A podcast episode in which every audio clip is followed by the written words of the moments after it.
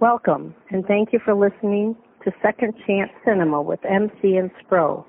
Before we begin our show, just a warning that our hosts do not censor their curse words and tend to spoil movies' endings. So if you haven't seen today's film, considering pausing this episode, watching it, and tuning in later. They won't take it personally. As always, MC and Spro, two well-mannered, handsome, wonderful boys, appreciate all their listeners and look forward to debating the greatness of this hidden cinema gem. I'm MC's mom, and I have not been compensated for this introduction. Enjoy the show. Do we have to wait? I mean, if we want to leave now? No, Susan, you don't have to wait. You can leave whenever you like. Okay, listen, I know it's tough to think about leaving our homes, but clearly it's the most responsible thing to do right now. Quite likely nothing will happen, but it's better to be safe than sorry. I want you to remember no one should leave tonight without a copy of the town's emergency evacuation plan. They will be handed out at the door on your way out. I'd like to turn the floor over now to Dr. Harry Dalton. Thank you, Mayor Wando. Uh, ladies and gentlemen, first of all, I'd like It's to all thank over, you all for coming down here. This I'm out of here before it all hits the fan. brief as possible. Excuse me. Excuse I me. would like to underline that these are just precautionary measures. Um, we don't want to start a panic. Did anybody feel that? Ladies and gentlemen, please remain calm. Please just stay.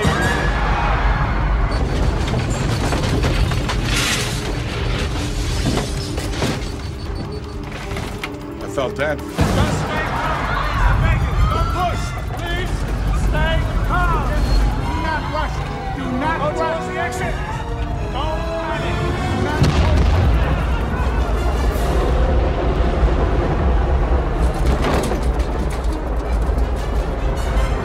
Last night, I passed a gallstone, which, for those of you who don't know, is an excruciating experience. I was hunched over for close to probably four hours in the fetal position, writhing, moaning, and just in agony. And the physical and emotional toll that took on me was nowhere in comparison to the physical and emotional toll of Dante's Peak. That is to say that this movie is banana. And there's definitely a lot to unpack. Welcome to Second Chance Cinema. I'm joined today, as always, by my my handsome co-host Spro. What's up? Oh, you're you're too flattering. Too flattering. How you doing? Good. How are you? I am good. It's been raining for 40 days and 40 nights it seems like in Cleveland, Yep. but weathering the storm appropriately. You know what? You asked me how I'm doing, and I said good. I lied to you because passing a gallstone is terrible. It doesn't sound I- pleasant at all. I can still feel it. I found out I'm getting my gallbladder removed next week, which is going to be awesome. So maybe we can give it away as a prize to a lucky listener.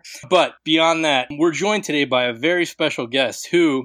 If you were one of the three or four people who listened to our Michael Bay podcast, you might remember him as one of the most well spoken advocates of Michael Bay cinema that I've certainly ever had the pleasure of conversing with. He's also a uh, an award winning author. Two books available on Amazon: um, Ocean of Storms and Zero Limit, which are both just really awesome, epic sci-fi books that you can check out. We are joined today by Mr. Jeremy Brown. Jeremy, how are you? I am great. Thank you very much. I'm very, very happy to be here. You're actually the one who recommended Dante's Peak as a candidate for Second Chance Cinema. You said when we asked you to come on the show, we, you know, we, we asked you to suggest a few movies, and I think, you know, within seconds you were like, "Oh, Dante's Peak." So, before we dive in too far, can you tell us exactly why that movie jumped to the forefront of your mind? I, it's a good question. First of all, half my DVD collection is second chance cinema candidates. So that's first and foremost. So that's kind of how it was so easy. I just had to go look quickly on the shelf and pull out the first thing that was there. But I think it was just that it's one of those movies that like it kind of came out at the height of that sort of disaster movie kick that Hollywood was on in the late 90s, like post Independence Day. And most of them were pretty forgettable. But I always remember that one being kind of unfairly maligned and unfairly lumped in with some of the other bad movies, which I'm sure we'll talk about. And again, you know, I means it's got Pierce Brosnan, it's got Linda Hamilton as the mayor, it's got Grant Heslov, which I'm sure we'll touch on as well.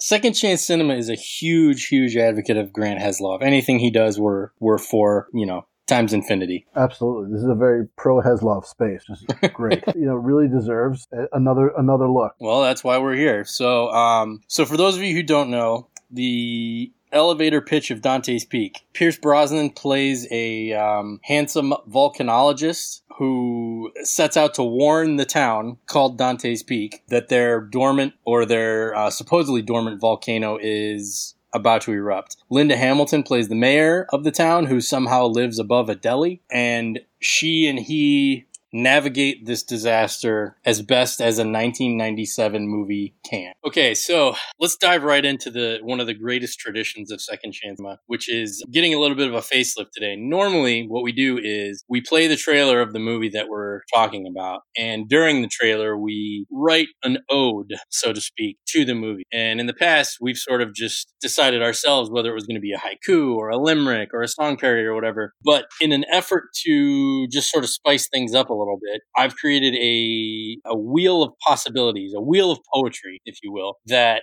has on it five different possibilities. There's song parody, limerick, toast slash roast, haiku, and standard A B A B poem. You guys ready? Oh yeah, I'm ready. Jeremy, you have any questions? No, uh, no, I'm ready to go. I have nothing but faith in Jeremy. He's one of the best writers I know. So whatever we come on, I bet he's gonna just he's gonna knock it out of the park. Here we go.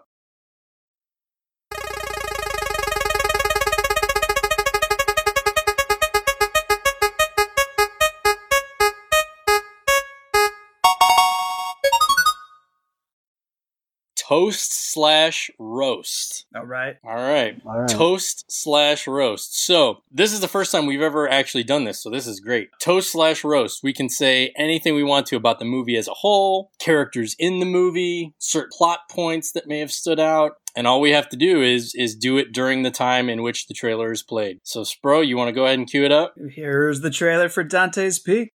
It turns day into night, air into fire. Nothing in the world can compare to its power. The most awesome sight you will ever see may be your last. In the town of Dante's Peak, a volcano is turning nature into a nightmare. Come on!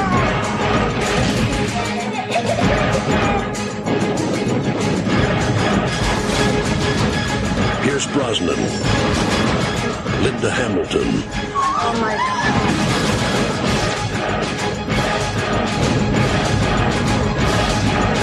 Dante's Peak. The pressure is building. That was a great tagline, by the way. That is really good. that was probably the shortest trailer we've ever examined on this show, correct, bro? I think so. And it, oh, when I was looking for it, it was the official trailer, but it really looks kind of like a teaser trailer because for the first probably it's a minute and 22 seconds and probably for the first 40 seconds of it it's just pyroclastic cloud Nice. coming toward the screen Excellent. I'm so happy you said that because I watched this with my wife. There's a part where he says that, and she's like, What did he say? And I was a total know it all. I was like, Oh, pyroclastic cloud. You didn't know that? Whatever. Well, and it's funny too because of course Pierce is working with trying to get an American accent, and apparently for like a long extended period of time, he only practiced that line because he was like, "It's, it's the climax of the movie. I need to get this line perfect." And I read that trivia on I think it was IMDb or Wikipedia or somewhere on the internet, and I was like, "Oh man, he is going to like shout this line. This is going to be a proclamation in the movie." And he's really just like throwing it off his shoulder as he drives.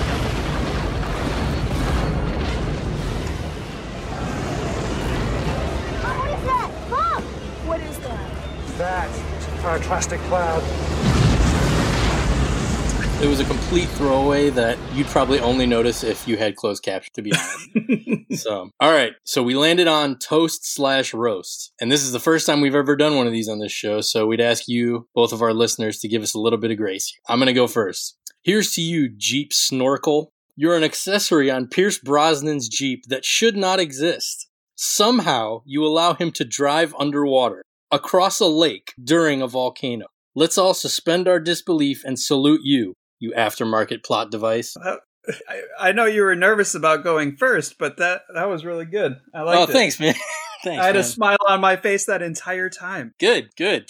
All right, you're up. All right, I, I rhymed a little bit because you know old habits break hard. Yeah. But uh, here's to the haters of Dante's Peak who spew the quote unquote facts on IMDb. They say you cannot traverse an acid pond, but I say you can if you're James Bond. Nice. That was. Oh, nice.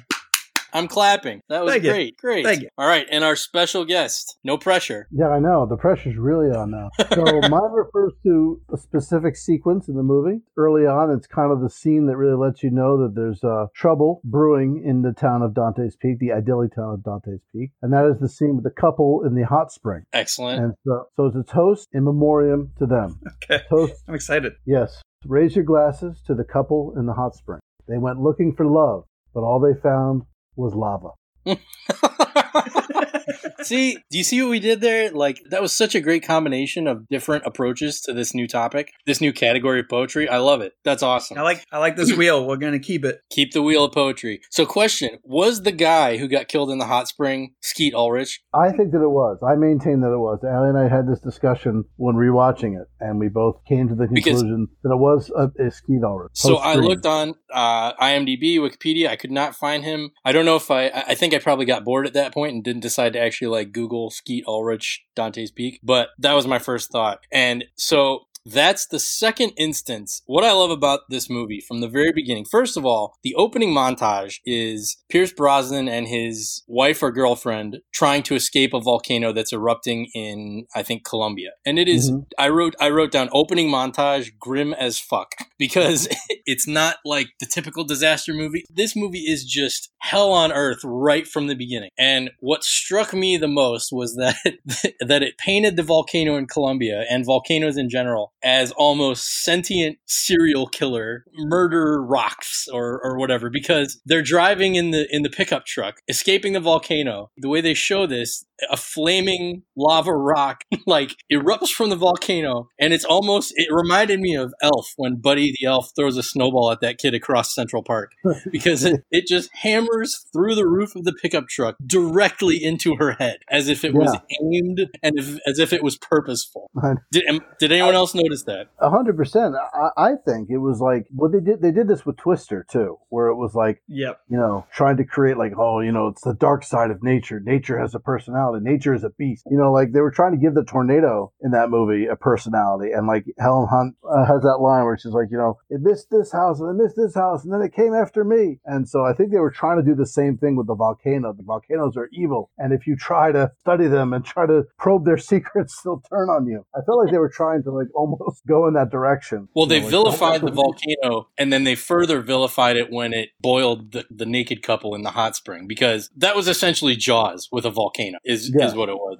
and again, that further emphasized that this volcano is like a a sentient being that hates people. Oh, and it sets up Pierce Brosnan almost as this super vengeful guy who's got this beef against volcanoes because you, you can almost hear him saying like, "Oh, a volcano killed my wife. I'm gonna get that volcano someday." Sure, I felt like I was actually surprised they didn't lean into that more. Like nobody calls the volcano a bitch throughout the movie, which he really felt like was a missed opportunity. Like she's a real bitch, you know. Or I'm very surprised because I felt like they were definitely setting it up that it was like Pierce Brosnan, not Joe versus the volcano. This is Pierce versus the volcano. they didn't lean into that as heavily as I would have expected that they were going. It's definitely part of his story, but like, couldn't you see like him standing in the center of town, like "Come on," you know, or something? It's like the lava's coming down, or Mhm. something. Like he's Yeah, like he's actually gonna fight the volcano like with his fists. Like that would be awesome. That would be awesome. And if they'd cast Arnold Schwarzenegger, they probably would have gotten that. So then we fast forward, I forget how many years, and he's sort of this not a desk jockey, but like, you know, his lifestyle is much more calm. He still works for like the US Geological Service and he gets roped into going to investigate Dante's Peak. My favorite part early in this movie, not not just the volcano killing the lady, but was the line when he's about to I guess go on the adventure to Dante's Peak. The guy who plays Soo Yung's dad in Rush Hour, I don't know his name, but that's how I know him. Z, I think it's TZI, is uh, so how I Okay. and Ma. M-A.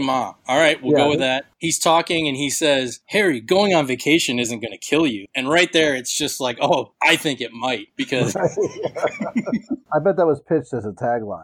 so Spro, when so we arrive in Dante's Peak, and Before go we arrive in Dante's Peak, I, did anybody else? Is this just me? Because I, my mom has a huge crush on Pierce Brosnan, and I always was like, "Why is that?" And Pierce Brosnan is a widower. His wife died, I think, in the '90s, and he was famous for staying home and coaching her through cancer. So when his wife dies in the movie by getting busted out, and I was like, "Ooh, is this like he like this is a personal story for him?" And he brought a little bit of his wife. So when he's doing the push-ups to like exhaustion, oh god, I wonder the if that was like Yeah. if he was uh if he was channeling some of his when he went into mourning for his real wife. I didn't But- know any of that. because he wanted to do when he first. This is like right after fir- uh, the uh, first Bond movie that he did, Goldeneye. Right, right after that came out. So Pierce Brosnan was already riding high. But I had heard that he had wanted to do a remake of On Her Majesty's Secret Service, which Mm. spoiler alert for a 50 year old movie is the movie where Bond gets married and his wife gets killed. He said in interviews around that time that he wanted to try and do a remake of that. That was a you know one of the Bond movies he would have loved to have done because he could channel that feeling of like losing your wife and all the anger and you know grief and everything and, and bring that to the character. That would have been great. I mean,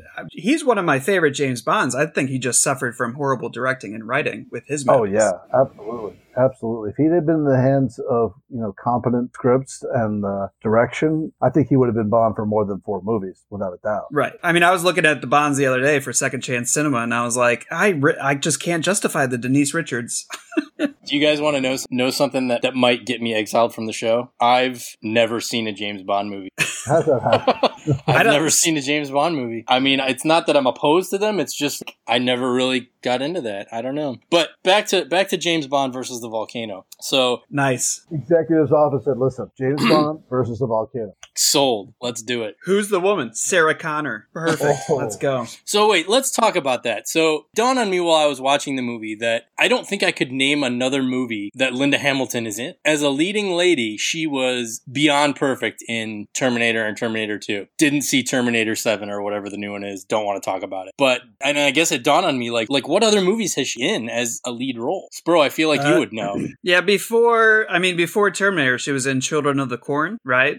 The original one. It's got a great opening scene to that. I actually like the original Children of the Corn. She did that show, Beauty and the Beast, for a long time. That was like three or four seasons, or maybe more. That was on for a while. So that was her only, her biggest high profile thing outside of Terminator. But that So- was before this, wasn't it? That was, that was. That was like the late 80s, early 90s. Yeah. So my point was like, so Linda Hamilton and Pierce Brosnan are obviously they're the male and female leads of the movie, and there's a budding love story throughout, sort of. However, the sexual tension, I would argue, between Pierce Brosnan and Linda Hamilton equals that of random people in an elevator. Do you guys remember when Michael Jackson kissed Lisa Marie Presley? That's what the last scene reminded me of. And it's nothing against either of them. It was just a really weird pairing, I feel like. The only thing I took from that last kiss was I don't think kids would ever look at two making out adults and just cheese in reality, like as if they were getting thrown popcorn. So here's my here's my issue with that last kiss. Pierce Brosnan had been in a crushed pickup truck for about I believe 2 days is what they said. Lin- Linda Hamilton and those kids had been in a mine shaft also for 2 days. So Number one, no brushed teeth amongst any of them. Number mm. two, there's no way Pierce Brosnan didn't piss himself at least once in that truck. So as they're embracing each other amongst the ash and the, you know, the the debris of a volcano, all I kept thinking of was how terrible they must smell. So that's just me though. But the one thing I did like about the budding relationship was there was a scene where, like I said at the beginning, for some reason, Linda Hamilton's character, the mayor, lives above and operates a deli, which, I mean, I don't recall any specific explanation like, oh, this deli's been in my family for a thousand years. It's, it's a heirloom deli or something like that. It was just a random, like, yeah, we live in a deli. Get a cup of Joe and talk to the mayor. I'm approachable, you know, kind of that like small town thing. And also like, you know, kind of quirky. Like, I'm the mayor and I also run the coffee shop and I also the postmaster. Speaking of a cup of Joe, the scene where where you know things are going to get hot between them, Pierce Brosnan goes in the in the deli and orders a cup of coffee, and she spills it on him. Like on his Mhm. hand, which was a great metaphor for both the heat between them and danger. Yes. That kicked it off. So the one thing, one of the things, and, and I want you guys to weigh on this too. This movie to me was a perfect allegory for what's going on right now with coronavirus because on one hand, you have the experts saying we need to evacuate these people. The town's in danger. We need to consider, you know, the fatalities and the death and all that. On the other hand, there's a scene in this boardroom where there's like three or four politicians and they're all like, oh, we need to keep the town open because uh, there's an investor who's going to invest a million dollars and build a new cell phone tower and it's going to be ruinous for the economy.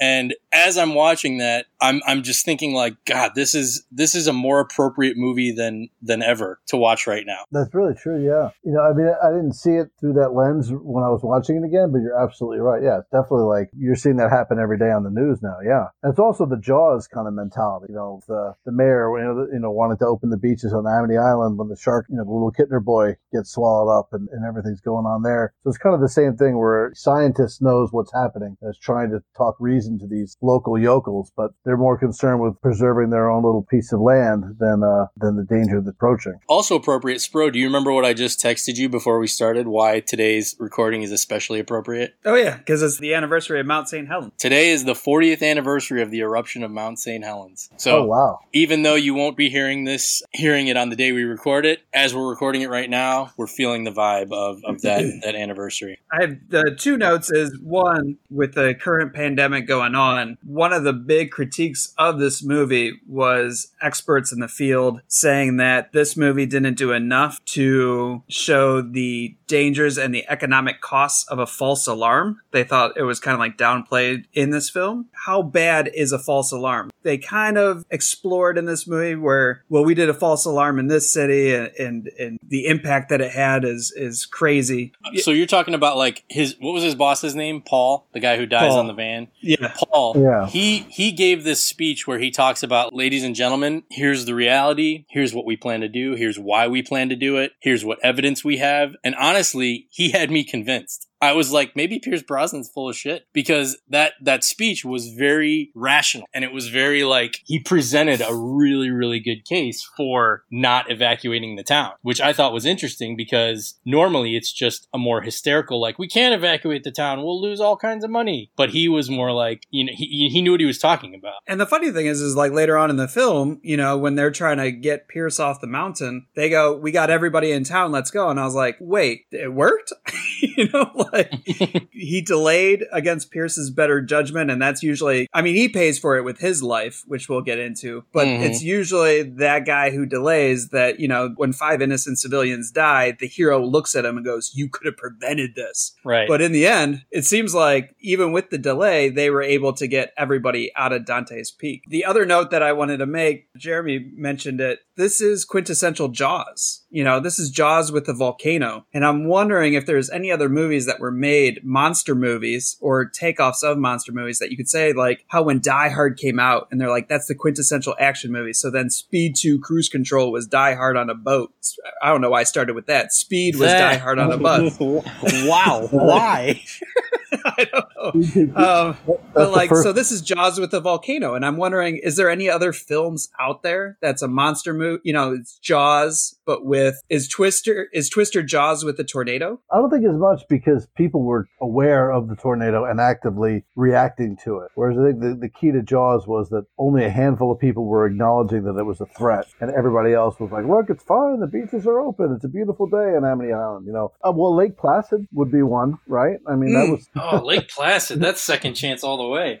yeah, definitely like that's straight up Jaws in almost every regard. You know, Jaws And with an was- alligator. exactly. Yeah. Wait, here's one. What about the relic? Do you remember that? yes, with the monster in the museum. we need to have the gala. We'll never recover. Blah blah blah. And then the monster breaks loose and stuff. Yeah. Oh, that's a terrible movie. I'd like to uh, Um, recognize the, the grandma character because she also plays the salty grandma in The River Wild, which is another second chance movie. And I was like, Wow. I was like, is this just like her typecast role? Like when you need like a sassy country grandma who lives up in the mountains, like you you get this actress. She She is the strongest character arc. I thought does she have more of sucked. Right. I thought she What? sucked, and here's why. Because let's quarterback this. Okay, so she's she's Linda Hamilton's mother-in-law, and so they um, establish tension between them, and blah blah blah. Then the volcano starts to erupt. She lives up on the mountain, and this was this might have been both my favorite and my most infuriating line in the movie. She's up on the mountain, and I think this is when Pierce Brosnan and Linda Hamilton go up searching for the kids, and they try to find her, and she's still in her house, like as the volcano is erupting, like she's still in her like log cabin house on the side of the volcano, and she says that they're like, "You got to get out of here," and and she Grandma says, "This mountain's never gonna hurt us." She's got this terrible, terrible entity spewing forth destructive garbage, and she's like, "No, it's never gonna hurt us. It's it cares about us. It's it loves us." And then her house goes up in flames, and then they take her to the acid lake, and we go there. So the fact that she said the mountain's never going to hurt us just made me like it almost made me viscerally angry because like shut the hell up. there was probably a metaphor, like a, a thinly veiled jab at like environmentalists or something. There, like tree huggers, like take that. See, this is what nature thinks of you. Well, I wonder why we were so obsessed with disaster movies in like 96, 97, because you just, what's going on in the world? Nothing? 96, 97, Tamagotchis, um, Jock I, Jam. I, I don't even think it was a re- reaction to anything that was happening in the world. I think it was that Independence Day blew up so big, and people were like, "Well, what else can we burn down, and what else can we destroy?" On, on you know, like people got so excited at the um, whole sequence of like cities being destroyed in that movie that after that it was like, "Well, let's see what else we can do." And so because it was right after that, you had Volcano, you had Dante's Peak, you had Armageddon, Deep Impact, Hard Rain, if you recall that with Christian Slater. Oh my god!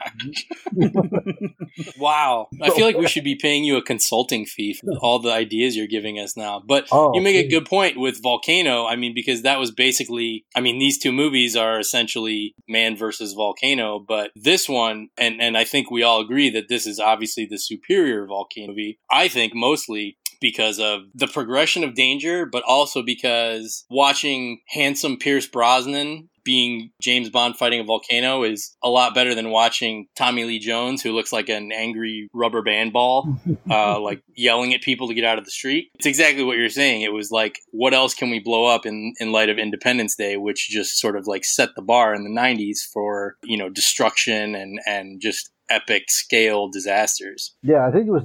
I- mean, I think if you were to trace that thread back to like where it started, Twister was pre-Independence Day by a couple of months, but I think that came out of Michael Crichton because he wrote the screenplay for that, and that was like Jurassic Park but with weather. but I think as far as the explosion of disaster movies, I think Independence Day was kind of the you know patient zero for that. The one thing that this movie did really well was, like I said, it reminded me of Speed because if you remember in Speed, it's crisis after crisis after crisis to the point where you're like, what the hell is he going to do? In this movie, it's exactly the same type of progression. It starts with earthquakes, little earthquakes that wreak havoc. Then it starts with, or then it continues to ash falling from the sky, which I don't think a lot of people would consider that dramatic representation of a volcano erupting. It's just usually like the explosion and the lava and the fire. They did a lot of stuff with the ash where it was like covering people's cars. They couldn't see. There were people like driving out of control and stuff like that. Then there was the lava. Then there was the flooding. And in between the lava and the flooding, there was the acid lake, which again, uh, we go back to the grandma who reluctantly leaves her home on top of her benevolent mountain. And somehow Pierce Brosnan explains that the lava and like the sulfur has turned the lake that they're trying to sail across on a rowboat to acid. So I didn't predict this. I thought that the grandma was going to fall out of the boat or something, but she, they get as far as they can go before the acid lake eats the propeller of the boat. And the grandma,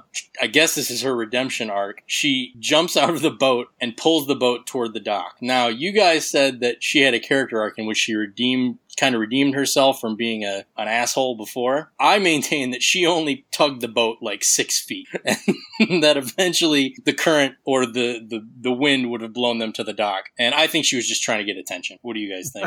I'm going to argue with you. Go for it, man. I think you're doing this scene. This scene choked me up. really? it did, but like the whole thing, like so they're they all go out into the boat, right? And they start going over, and then Pierce is like, "Oh, something's steaming down there," and then realizes, you know, the lake is acid. Which full service, one of the critiques of the science behind this movie is that the acid lake would not have eaten through the boat as quickly as it did, but it would have stopped the engine of the propeller almost immediately. So they would have died slower in the lake away from the other side if it was all factually accurate. But with that aside, they start rowing, right? And then all of a sudden they go, oh shit, this water is eating through the boat. And then everybody starts freaking out, and Pierce has to like try to calm everybody down. Graham, don't touch the water. Lauren, come sit over here, sweetie. That's it. Sweetheart. Hey, everybody put your feet up. Ruth, put your feet up, please. Volcanic activity has turned the lake to acid.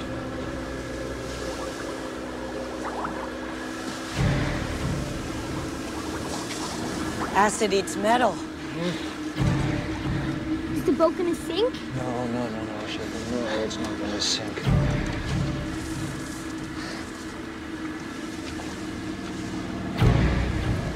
Hey, if you're scared, you can have my crystal.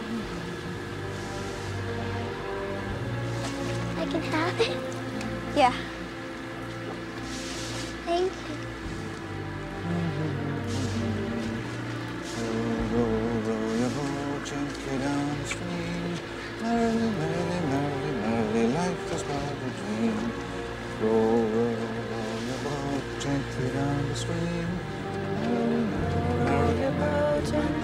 Singing "Row, row, row your boat." This is when I start being like, "Oh man!" Oh, and yeah. then and then the the brother gives his sister the volcanic rock, and it's like, "You can have this for luck." I, I was out. I was like, "Oh man!" that See? is- that kid. And then the grandma sacrifices herself. I was like, "Oh yeah." This is when I wrote in my notes, "Thank you, Jeremy," because I had never seen this movie before, and I was like, "I'm in. I, th- this movie is fire See? and volcanic fire, lava." Nice. Magma. It's magma hot. what I, and maybe I was looking at this too cynically, but when he gave her the crystal, it reminded me of the end of Home Alone 2 when Kevin McAllister, who's got a suite in the, the Plaza Hotel full of free presents and food and blankets and warm amenities and, and everything you need, goes to his friend, the homeless pigeon woman, and gives her a turtle dove Christmas ornament. To me, that the kid, I get the sentimentality of the the kid giving the crystal to his sister, but also it was kind of useless. I'm going to raise your James Bond uh, confession earlier. I've never seen Home Alone 2. Oh,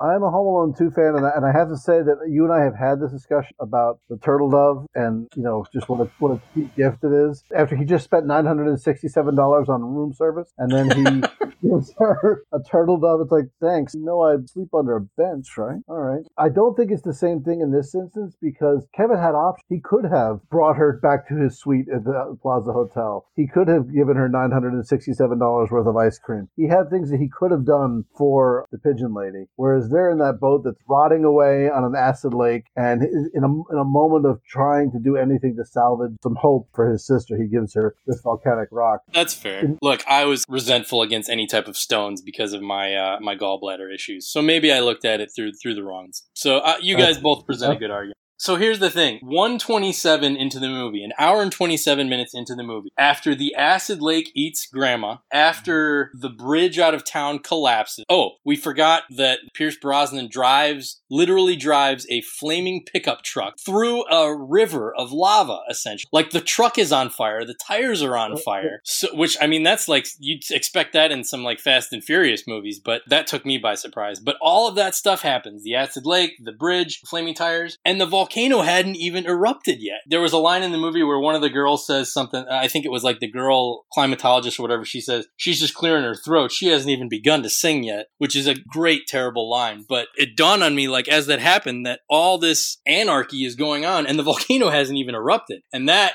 was the part of the movie where I was just like, man, I am exhausted. This movie great. Yeah, it's true. It's very true. But that's one thing too that they save it all for the back end of that movie. There's like no barring the the couple in the hot spring, which is the only real gruesome moment up until the end. It's a good hour before anything happened, and then after that, everything happened. But it's like they spent all that time just laying the groundwork and building up characters such as they are, so that when by the time you reach that point at the end where it's just it's overwhelming, but it's sort of you feel like you've earned it because you've sat through an hour of setup and you know the the meet cute with the coffee and all this other stuff to get to that point. I mean, that one of the movies that I'll talk about at length to anyone who wants to listen is The Raid, and I love it because it's just again, it's an exhausting movie. Like you watch it and you're just like, huh, I need a break, I need to pause, I need a breather. The end of this movie, like the last whatever 45 minutes when all the disaster happens, like that left me feeling the same way. It just left me feeling, and there were a lot of instances, the boat with the propeller, the part at the end where he gets crushed in the truck, which was one of the most uncomfortable scenes I think I've ever seen. I'm, I don't know if I'm claustrophobic or what, that made me cringe. But the whole time I'm thinking, I was genuinely thinking, how are they going to get out of this? Like, I know they are, but what's the solution going to I wasn't expecting Grandma to dive into the acid lake, but the movie kept me interested that way because I was always wondering, like, how is this going to resolve itself? Can we talk about how horrific it would be to safely go onto a shore and then turn around and just slowly watch your friend struggle to drive his van up a dying bridge and then stare you into the eyes as he's swept off to sea? Like, I felt horrible for, and we haven't even got into uh, Greg, Grant Heslov, who's front and center for the show of Paul dying with the Wilhelm scream. So yeah, let's talk about the Wilhelm scream because that's the note that I wrote down with like eight exclamation points. When Paul, who's Pierce Brosnan's boss, he's not the typical like I'm right, you're wrong. He's you know he's like a, he's a likable character. And there's a scene where he's trying to finally evacuate the town in his van, and he goes over a bridge that starts collapsing. So he exits the van, climbs up what was like I think it was like a satellite pole or something like that, and as he does, all of his other geologists and stuff are on the opposite side of the bridge, watching him do this, like rooting him on. And then the bridge just fucking collapses. The van tips over. And here, right now, if, if it's possible, is where I'd like you to play the screen.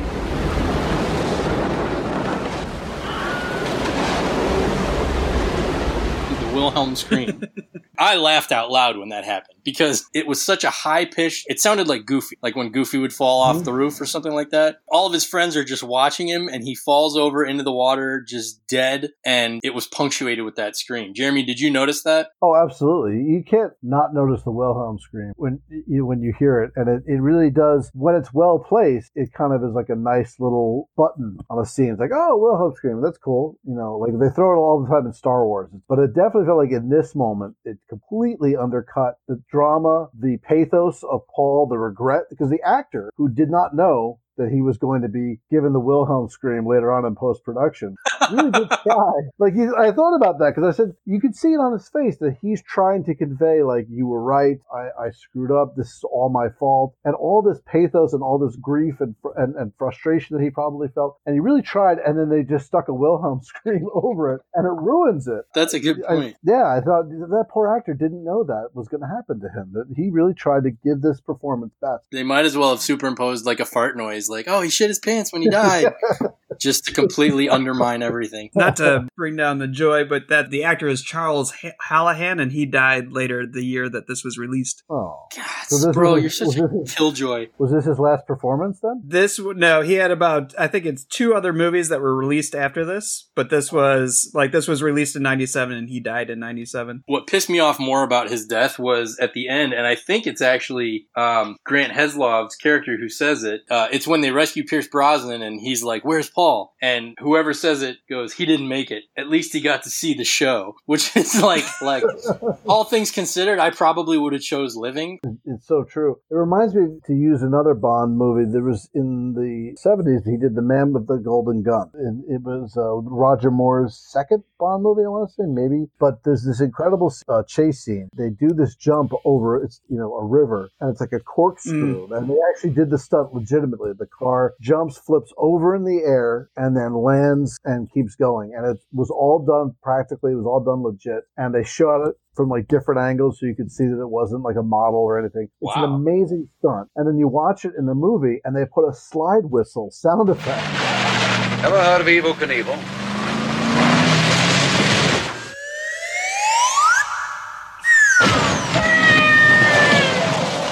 So the car turns over in the air and in slow motion, I mean, it looks great. It was shot great. You just hear this like sound and it's so ridiculous and it takes you out of the moment. Like you could be this really adrenaline pumping moment, like, wow, that was awesome. What a great stunt. And instead, it, it's not impactful at all. It's a simple thing of like one sound effect can destroy a moment on film forever. That's I, I'm gonna have to check that out. If if there's a Bond movie, I'm gonna start with. It's gonna be that one. So Spro, do you have review quotes as is your way? Uh, so this movie was it was released first because Volcano, like the studios know when something else is being made that's very similar, kind of like Deep Impact versus Armageddon, Bugs Life versus Ants. So this was versus Volcano, and so they sped up production on Dante's Peak, and this one was the worse reviewed but better box office of the two, and the reviews were just pretty much nailing it for the the dialogue that happens in the beginning, like with the little girl. And I don't want to like overly judge kid actors, but if she probably made a pretty penny off of acting in this, and for a while there, I thought it was like Linda Hamilton's daughter or something, and she that's how she won the role because her line delivery on some of the things, even though some of the lines were funny and made me laugh, like when Linda Hamilton is like, "Where's my good jacket?" and the daughter's like, "You don't have a good jacket." I was like, what a smarmy little girl. Yeah, so it was pretty much going off of that because the science in this movie, and we've been talking about it with that hour buildup of the volcano. I feel like I learned a lot from this movie. Like I kind of went, oh, a volcano, the earth rumbles and then the mountain spews lava. And like I think I got most of my volcano knowledge off of Joe versus volcano. This movie taught me all about like the ash and and how much crap can happen even before the lava. It does a good job of illustrating like all the aspects of a disaster, like a natural disaster, because it explores the politics. And there's actually a really good line in there where I think it was Paul probably said something like, these are very delicate politics involved. And it's, he's not wrong. Like, as an outsider, you're just like, leave the town, leave the town. And I'm very I'm curious now. I've never lived in an evacuee area. You know, we always see it come hurricane season that they're starting to warn people in Louisiana and Florida, you know, like you need to evacuate your towns and then you see like the highways are crammed. It's interesting that up here in Ohio we have our bad winters. I've never had to an evacuate my home or the city. And I wonder if somebody watching Dante's Peak would have the feeling resonate differently with them while watching it because it is something that they have to deal with almost on a yearly basis on whether or not they should evacuate their homes based off of a, a threat that may or may not happen. I mean, that's a valid point and one that I definitely hadn't considered. I can't compare any of my life experiences to an erupting volcano. So uh, it's easy to look at it from critical eye like that. But that's a good point. I mean, who knows what, what it's like to be in a volcano, especially in a volcano where Pierce Brosnan isn't there to guide you. That's the key. Yeah. That's the key. That's the, the key. uh, this struck me from this movie, and I wonder if I'm going to carry this forward. When somebody goes to a bar, right, and then they order their drink, but they order it generically. Paul sits down and just goes whiskey, and the bartender goes and gets him a whiskey, and then somebody else sits down at the bar and goes beer, and the bartender and goes and gets him a beer. I'm like, there's more questions that are asked. Well, it's like an old West Saloon, you know, you know, give me a whiskey. You Yeah. know? There's one Yeah. brand Right. and there's no ice. The budget didn't suffer because the practical effects of this movie are on point. Like this movie aged well for being 23 years old. Yeah, that was one thing I was going to bring up is that watching it, there's, a, you know, the 90s was the era of CG. You know, it's the new toy, and everything we can do with CG we're going to do. And sometimes it worked, and then sometimes it was really horrible. And uh, this was a movie where they could have really just gone crazy and done all the effects CG, but except for a few scenes here and there, it's all practical. And I, and, and I think it really looks great, particularly the, the pyroclastic cloud sequence, which is kind of the last big set piece of the movie. You know, I mean, you know, they're really blowing up these buildings and pine trees, and I'm sure it's all model work, but I mean, it looks really impressive. So, Jeremy, you you recommended this movie, and I forgot to mention I'd never seen it, but this is my first viewing. When you saw it previously, What were your impressions versus seeing it again recently? Okay, so I saw it in the theaters in, in 1997 and uh, really enjoyed it. I thought it was a, a ton of fun. I was like really exciting and whatever because you're also left with that last hour. That's what sticks with. Forget about all the somewhat rather you know pedantic buildup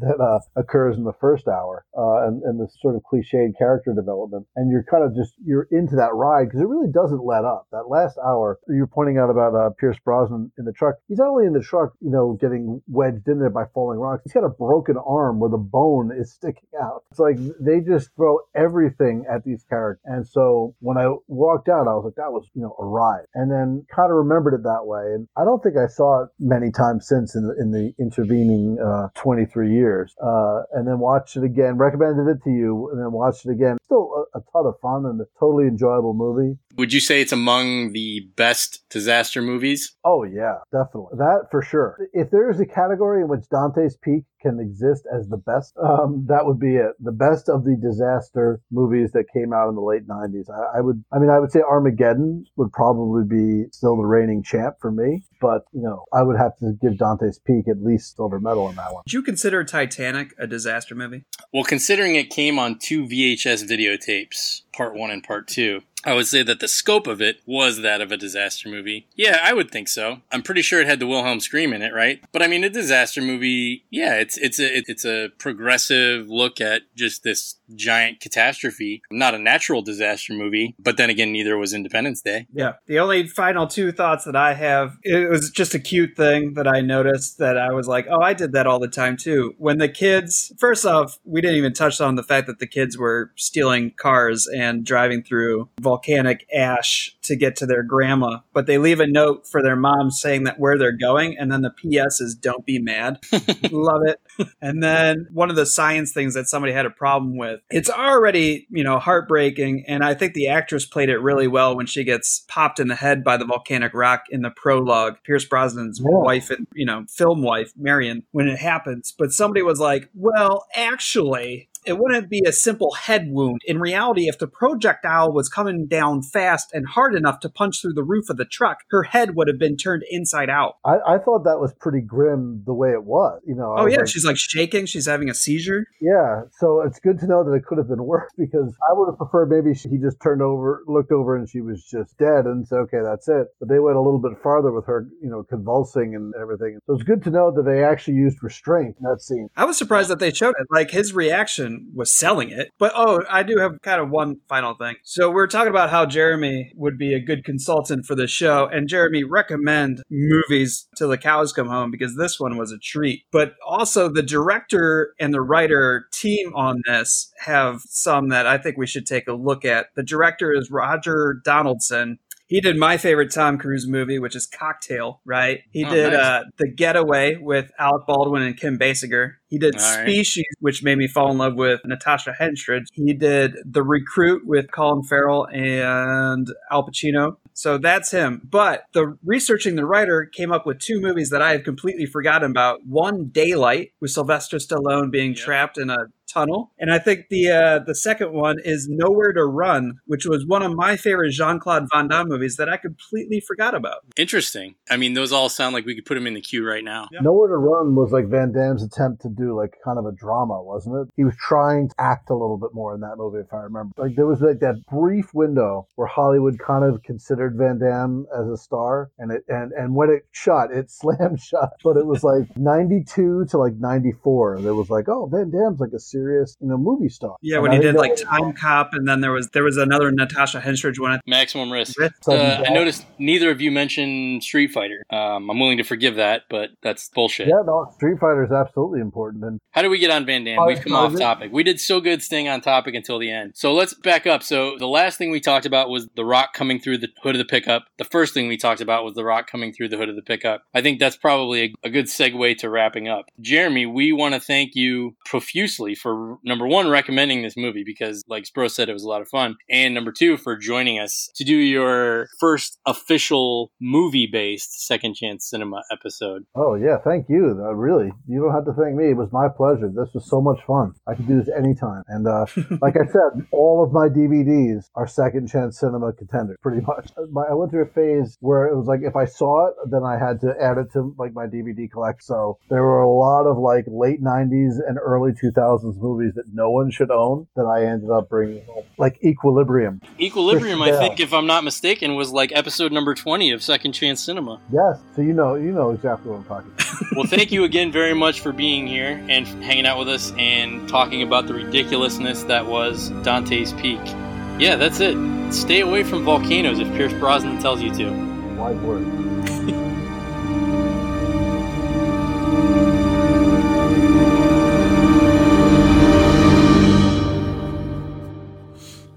Thank you to Jeremy K. Brown for being our special guest and recommending this movie. Check out his novels, Zero Limit and Ocean of Storms, currently available on Amazon. Dante's Peak was produced by Pacific Western Productions and distributed by Universal Pictures. Second Chance Cinema is a fan of the film and urges you to check it out. Closing credits music is from the soundtrack and composed by John Frizzell. James Bond is owned by Eon Productions. Thank you for listening to this episode of Second Chance Cinema.